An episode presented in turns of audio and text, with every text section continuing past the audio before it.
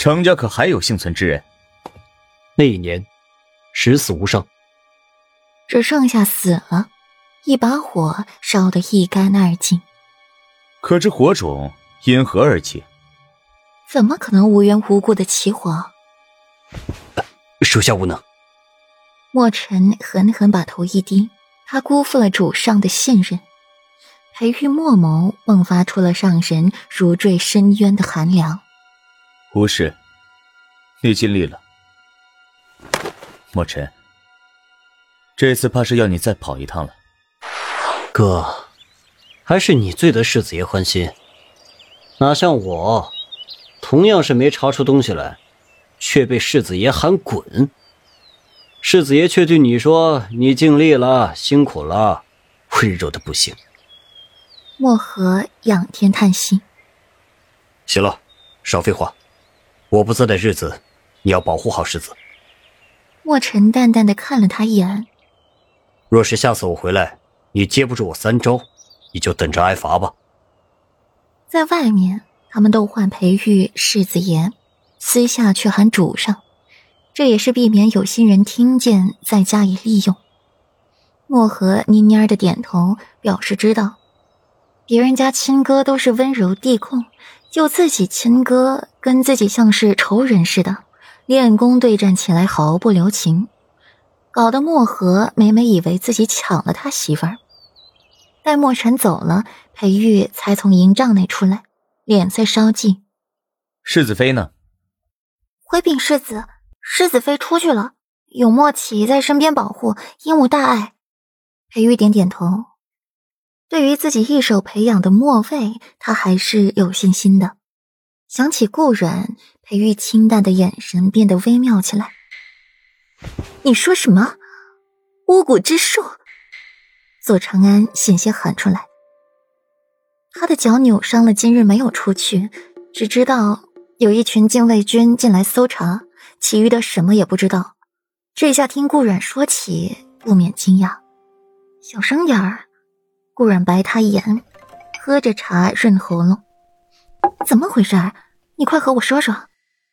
左长安很好奇，顾然看了眼温婉，温婉会意，给左长安说起了方才的事，一丝不漏。说了小半时辰，左长安深意的看了眼顾然，软软，你胆子不是一般的大，给自己下咒，胆子不仅大，而且狠。最后结果如何？左长安愤恨的看了一眼自己的脚。都怪他拖后腿。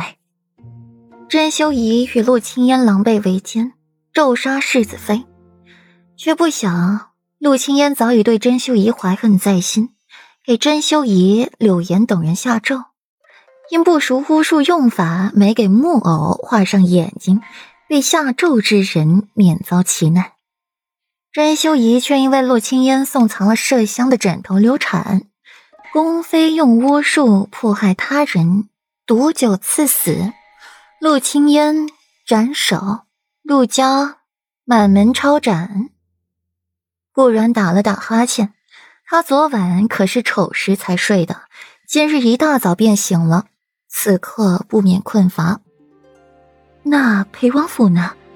左长安更关心这个。裴修革去功名。顾然简单的说了一下，对左长安没有隐瞒。这事儿随便找个人都能问出来。你们都下去。左长安看了一眼云儿、温婉二人，有些事他们听不得。你怎么会怀疑陆青烟？和温言一样不解。没有怀疑，只是单纯的找一个替罪羊而已。无论结果如何，他死的都不冤枉。明面上让我帮他做枕头，暗地里却是给我闻麝香，还以为我不知道。妄图害我的人，怎么可能让对方活得长久？